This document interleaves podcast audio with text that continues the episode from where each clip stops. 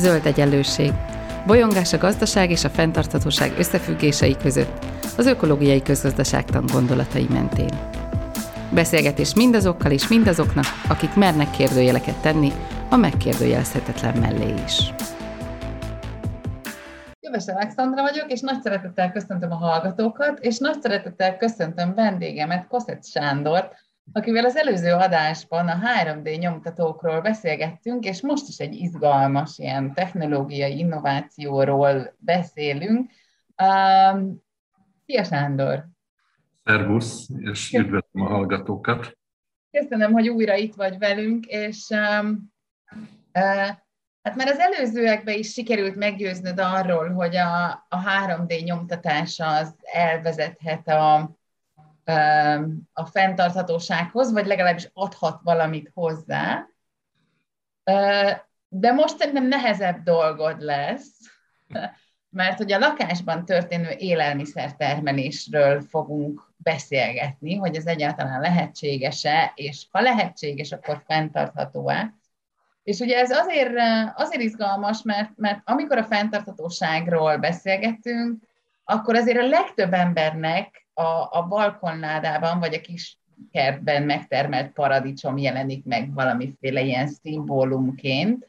Um, pedig hát én, én azért, aki, aki magát szuper tehetségtelen és gondatlan kertésznek tartja, én azért elmondhatom, hogy, hogy szerintem nekem időnként sikerül Közép-Európa legdrágább és legfenntarthatatlanabb paradicsomait megtermelni néhányszor.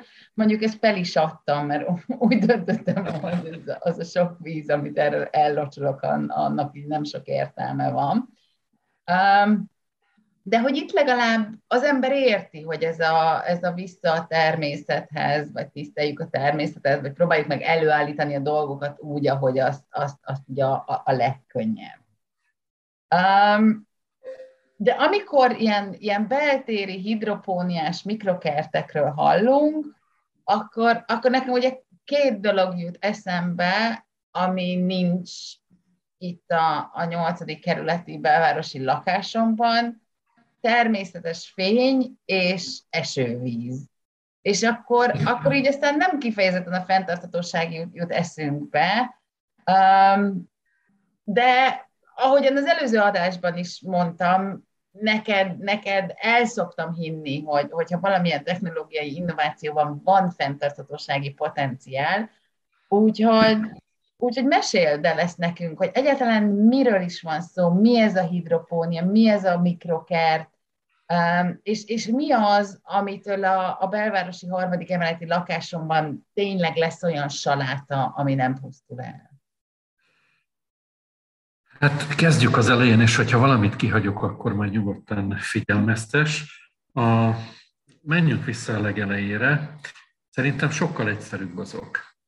A, amikor említetted a balkonládás kis paradicsom termelést, akkor ne is menjünk nagyon sokat vissza, csak két évvel ezelőttre. Ugye kitör a Covid járvány, és valami olyasmit tapasztalunk meg, amit nem tudom, hogy az emberiség történelmében úgy volt -e arra példa, hogy egy bolygó gazdasága úgy, ahogy van egyik napról a másikra leáll. És hát nyilván ebbe is volt fenntarthatóság, mert kiderült, hogy a természetnek nagyon nagy a regeneráló képessége, tehát egy hét alatt kitisztult a, a táj. Viszont, viszont azt gondolom, hogy mindannyian megéltünk egy kis világvége hangulatot, amikor nem tudtuk, hogy mi az a vírus, nem tudtuk, hogy mi következik be, és egy kép nagyon előttem van, én ritkán járok boltba, élelmiszerboltba is, de látom magam előtt az embereket, ahogy lehajtott fejjel tolják a kosarukat, és ami éppen van a polcon, azt pakolják bele, mert nem tudják, hogy mikor lesz valami. És ürülnek le a polcok. És, és akkor döbbentem meg, hogy mennyire sérülékeny ez, a, ez az ellátási lánc, és, és mennyire ki vagyunk téve, ki vagyunk szolgáltatva ennek az egész ö, ö, helyzetnek. A, tulajdonképpen innen, valahonnan innen indult ez a, ez a gondolat, hogy hogyan lehetne akár beltérbe is növényeket termeszteni, mert hiszen ma is vannak beltérben, lakásban növények, dísznövények, nagyon szépek, csak olyan úgy Isten igazából nem lehet. Ha nagyon racionálisan akarjuk megérteni, akkor nem lehet megérteni, hogy miért vannak ott. És, és igen, és ahogy említetted, ez az időszak volt az, amikor úgy hirtelen mindenki balkonkertészetet indított, hirtelen rengeteg ember péknek tanult, stb. stb. Tehát, hogy ezek a, vagy ugye a kovászos kenyér, tehát, hogy külön csoportok indultak, és, és berobbant ez az egész történet. Nos, azt gondolom, hogy ez a kiszolgáltatottság, ez, ez nagyon nem jó. A, és ebben a, az ellátási lánc rendszerünkben nagyon nagy sérülékenységek vannak. És hogyha innen nézzük, akkor igen igazad van, esővíz tényleg nincsen a harmadik emeleti lakásban, természeti fény is, természetes fény is kevesebb, de maguk a növények egyébként nyilván nagyon szeretik a természetes fényt, nagyon szeretik az esővizet. Én azt szoktam mondani, nem szeretnék senkit megbántani, hogy Igazából a növénytermesztés az úgy nem egy atomfizika. Tehát, tehát a, a növények nagyon kedvesek, nagyon aranyosak, és ha néhány paramétert és változót egy minimum-maximum határértékek közt tartunk, akkor nagy eséllyel fel lehet növelni ezeket a növényeket. Tehát ilyenek ugye most nagyon egyszerűen a hőmérséklet. Hőmérsékletek különösebben nagyon nem kell lakásba foglalkozni, mert eleve ott van tehát, tehát nem kell külön fűteni. A víz. Ugye itt vízkultúrás növénytermesztésről van szó, és ez nagyon csalóka, hogy akkor ez most sok víz kell, vagy kevés kell. A, itt a hidropóniánál ennél a vízkultúrás növénytermesztésnél azt szokták mondani, hogy kb. 95%-kal kevesebb víz kell, mert, mert ugye egy zárt rendszerbe forog, és igazából az a víz fogy a rendszerből, amit a növény a saját testébe beépít. Tehát vagy adott esetben elpárologtat, de ugye az egy hasznos vízfogyasztás növénytermesztés szempontjából. Aztán szükség van tápanyagra. Itt is azért lehet vitatkozni, tehát rengeteg ilyen vita lehetőség van. Mindig megkérdezik tőlem, hogy és kell-e vegyszerezni. És én azt szoktam mondani, hogy nem kell vegyszerezni. Ha most tápanyagról beszélünk, akkor se, mert a nitrogén az akkor is nitrogén, hogyha a természet állítja elő, vagy hogyha adott esetben mesterségesen állítjuk elő. És a, mondhatnánk a többi elemet is. És, és kell fény. És igen, valóban azok a úgynevezett full spektrum lámpák, amik, amik úgy nagyjából a vörös felé van eltolva a, a színük, azok igen, nem fogják a napnak a fényét száz százalékban leutánozni, de tudnak olyan fényt előállítani, amit egyébként a növény szeret. Tehát azt mondom, hogy ha néhány egyszerű szabályt betartunk, akkor nem bonyolult, ezeket a növényeket szabályozott körülmények közt nagy biztonsággal felnevelni és megtermelni. És akkor itt jön az a kérdés, amit mondtál, hogy igen ám, de gazdaságos-e, mert hogy a világ legdrágább paradicsomát állítottad elő. Igen, ez nekem is kérdés volt. Itt ebben a termesztő rendszerben, ami, amivel itt játszom és kísérletezem, én salátákkal kezdtem. És és a salát az gyakorlatilag gyorsan nő, tehát nagyjából egy ilyen három hetes palentázás után egy másfél-két hónapos termesztési ciklussal lehet számolni, és utána az egész folyamatot újra lehet indítani. És én is meglepődtem azon, hogy fél négyzetméteren, három szinten, körülbelül nagyjából egy olyan két hónap alatt egy 10 kiló saláta megtermelhető. És akkor ez nekem is felvetődött, hogy vajon mennyibe kerül ez a saláta. A, hiszen világítani kell a lámpákkal, de ugye nem 24 órán keresztül, elég a napnak a fele, kell hozzá tápanyag, stb. stb. És ahogy számoltam, most pillanatnyilag fogalmam nincs, mennyibe kerül a saláta, de nincs is jelentősége magának a, a kilónkénti árnak, mert sokkal inkább az arányok számítanak. A, nekem az jött ki, tehát így mindig ilyen egyszerű szabályokat keresek, hogy ennek a salátának a, a létrehozási költsége az olyan 5-6 ezer forint körül volt, és akkor, amikor ezt számoltam, akkor ez a boltban ennyi ilyen mennyiségű salátát 16 ezer forintért tudtam volna megvenni. Tehát azt mondom, hogy 10 ezer forint pluszba vagyok, még akkor is, hogyha a munkadíjamat nem számoltam hozzá, mert egyébként nem, tehát tényleg elenyésző, ilyen pici felületen. És hogyha ezt egy év alatt hatszor meg tudom ismételni, akkor ezen a fél négyzetméteren megterem 60 kiló saláta, ami, ami bőven sok, tehát hogy, hogy ez, ez behozott még egy gondolatot, és ezt menet közben éltem meg, hogy hopp, hirtelen itt van a bőséggazdaság. Tehát, és hogyha ha abból a projektből, amit most alakítok, szépen fel tudjuk nevelni, akkor a közösségépítő területén ez egy nagyon fontos pont lesz, hogyha egy ilyen növénytermesztésbe egyik napról a másikra megtapasztaljuk a bőség gazdaságát, akkor, akkor tudjuk odaadni azoknak az embereknek, akiknek szükségük van rá. A, viszont, tehát így, így összerakva, ö, én nagyon meglepődtem azon, hogy még salátával is kijön a matek. És amikor azt mondod, hogy gazdaságos vagy nem gazdaságos, akkor ugye, ugye elgondolkodik az ember, hogy igen, de hogyha én ezt üzemben csinálom, tehát egy kertészetben csinálom, amit én a nagy kereskedőnek adok el, ő a kis kereskedőnek adja el, és ebből lesz aztán egy végfelhasználói jár, akkor, akkor ez sokkal többe kerül. Tehát igazából ezen a, a gyártási költségen én le tudtam harmadolni a költséget, és mivel szerény vagyok, és nem akarok túllönni a célon, azt mondom, hogy fél áron biztos, hogy megvan. És ráadásul az ellátási láncot is lerövidítettük. Csak én nem angyalbefektető vagyok, hanem fenntarthatósággal foglalkozó kutató.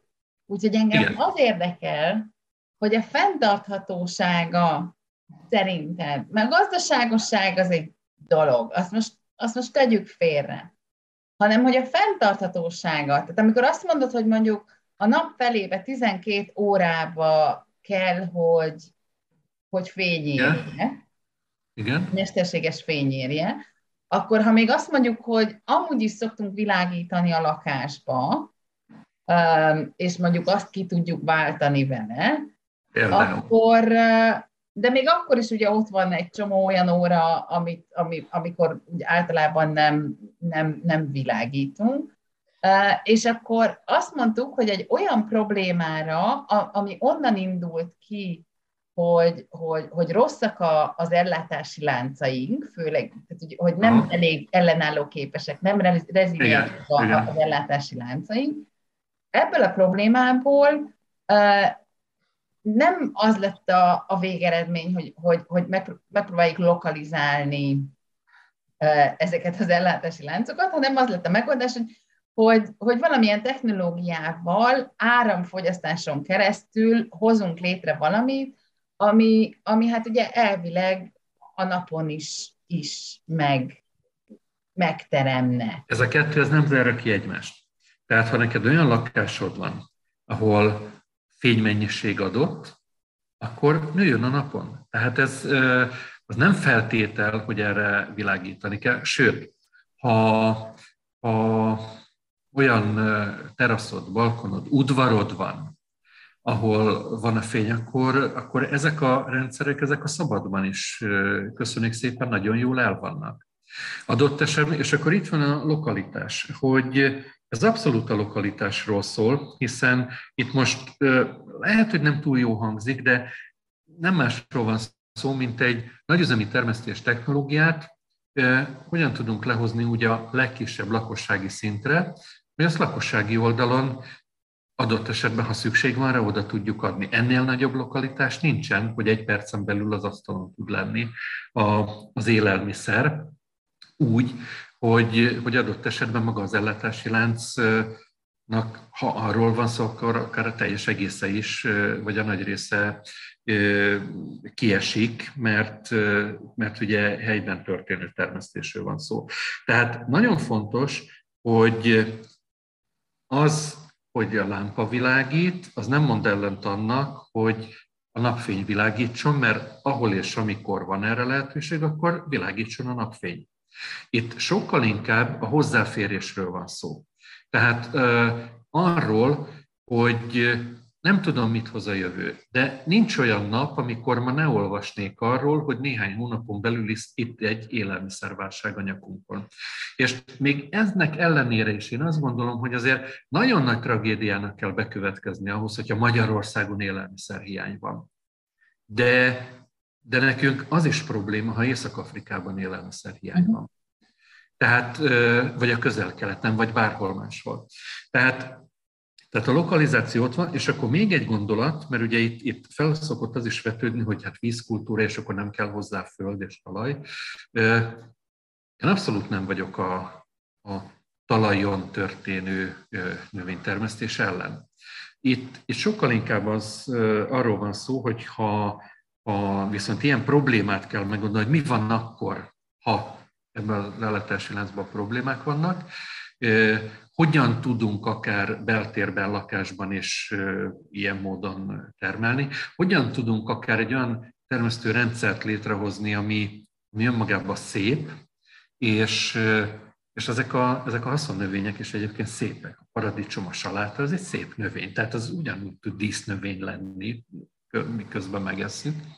Tehát, tehát, hogy azt gondolom, hogy ezek nem mondanak ellent egymásnak.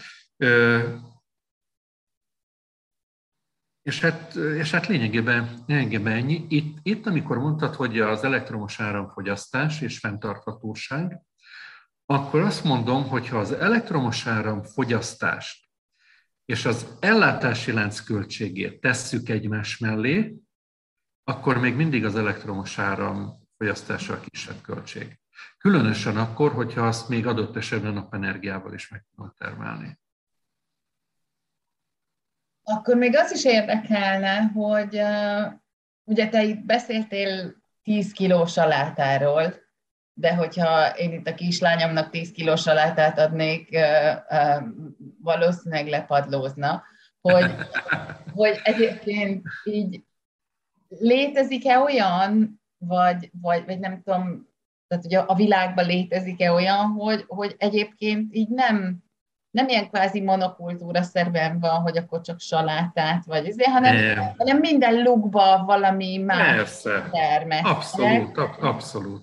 És akkor, mert hogy, hogy, hogy ha, ha jól láttam, akkor ezek ilyen kis kaspószerű lukak egy, egy hosszú Igen. csőbe.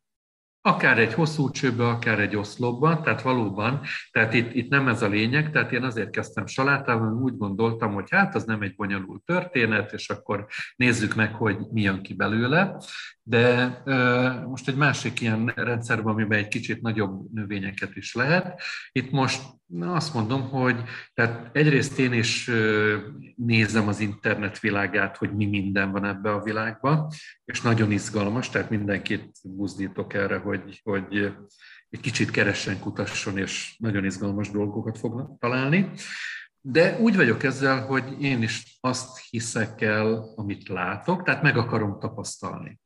És most a függőleges, tehát az oszlopos termesztő rendszerembe én most ugyanígy vetettem bokrosbabot, uborkát, káposztát, karalábét, koktélparadicsomot, tehát, tehát ilyen balkonparadicsomokat, tehát ezeket a kis determinált növekedésűeket, és hát nyilván a bazsalikon meg a hasonlók azok nem maradhatnak el, tehát az, az úgy önmagába is kell.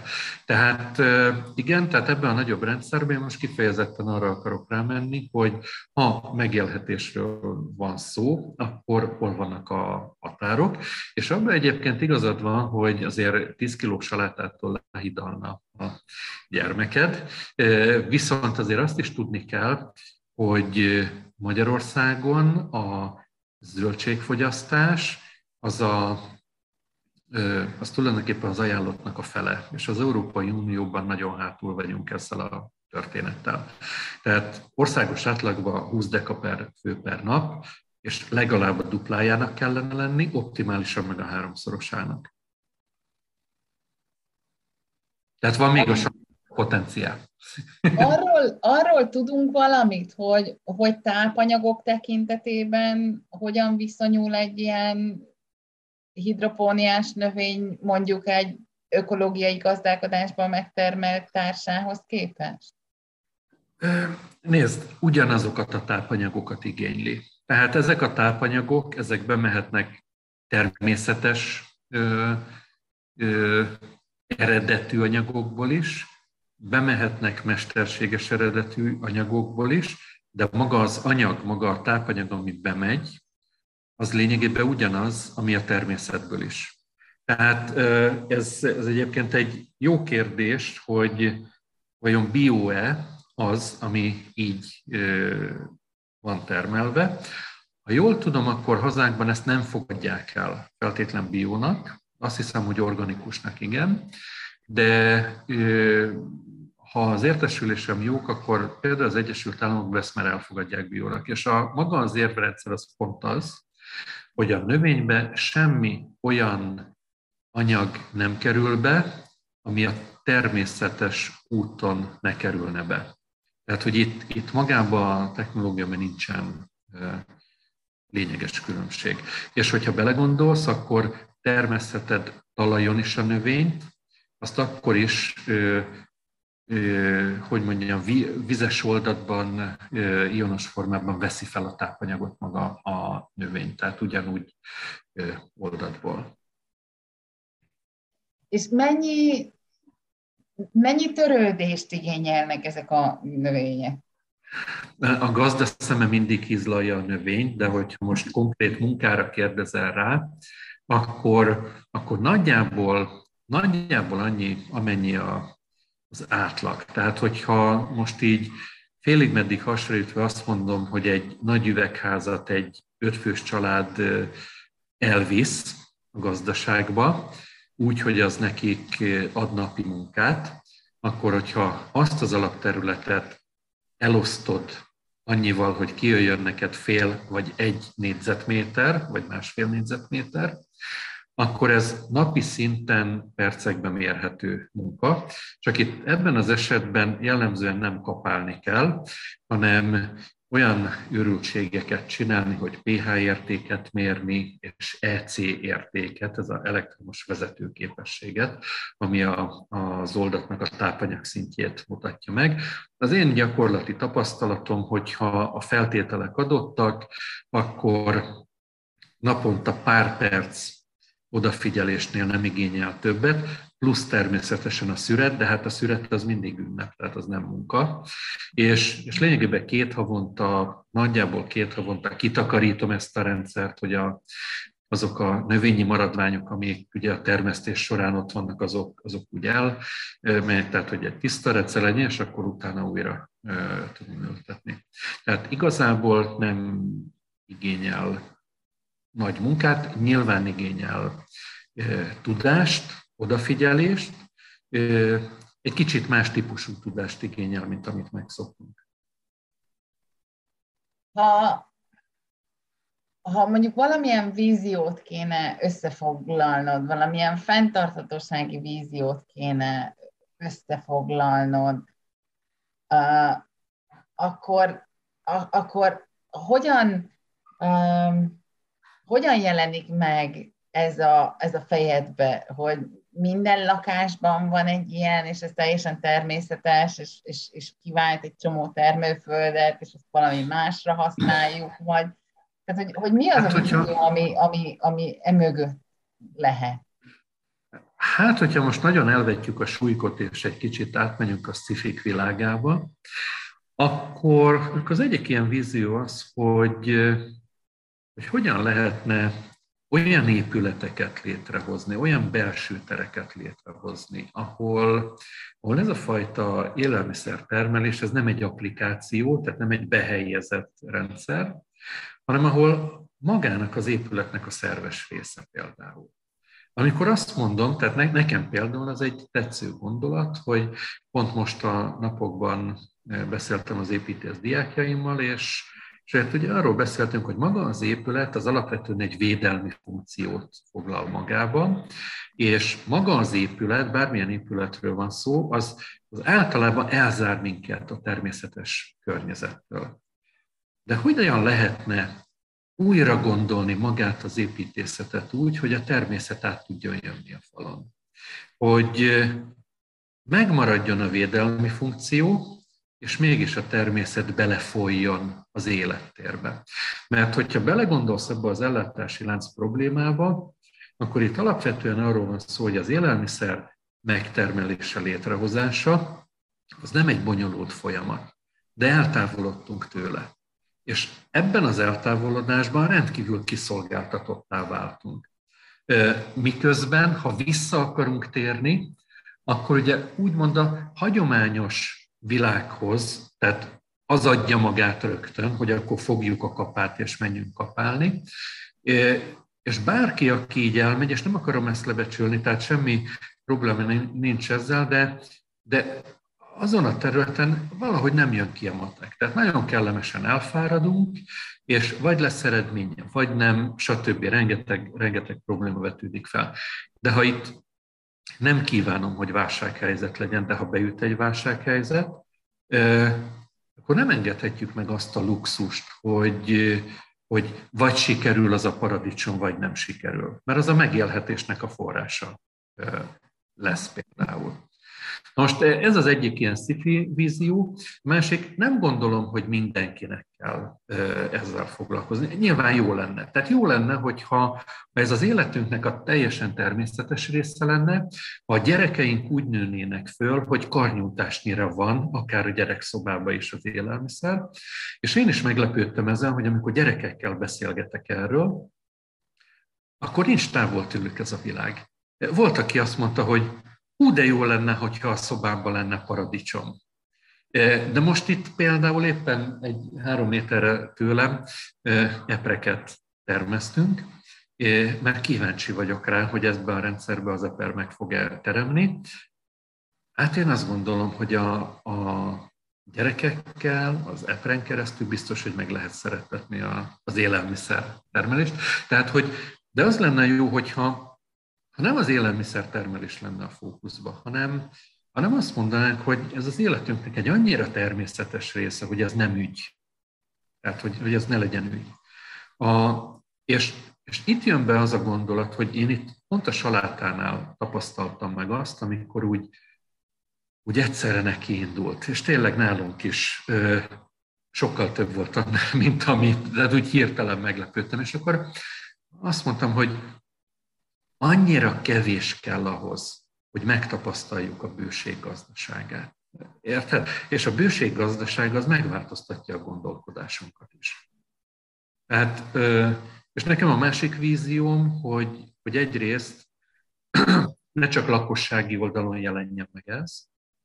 A másik vízióm az, hogy itt megint itt van a technológia és a természet összekapcsolása, hogy Ma már gyakorlatilag minden adott ahhoz, hogy tehát ha nagyüzemi gazdaságról beszélünk, bármiről, akár élelmiszer, akár ipar, tehát teljesen mindegy, akkor általában azért beszélünk nagyüzemről, mert megjelenik a méretgazdaság. Tehát, hogy minél nagyobb méretű valami, annál gazdaságosabb. A, viszont ebben a technológiában az az izgalmas, hogy ha az ellátási láncot a végletekig lerövidítem, akkor ott nyerünk annyit, hogy a méretgazdaság kevésbé számít.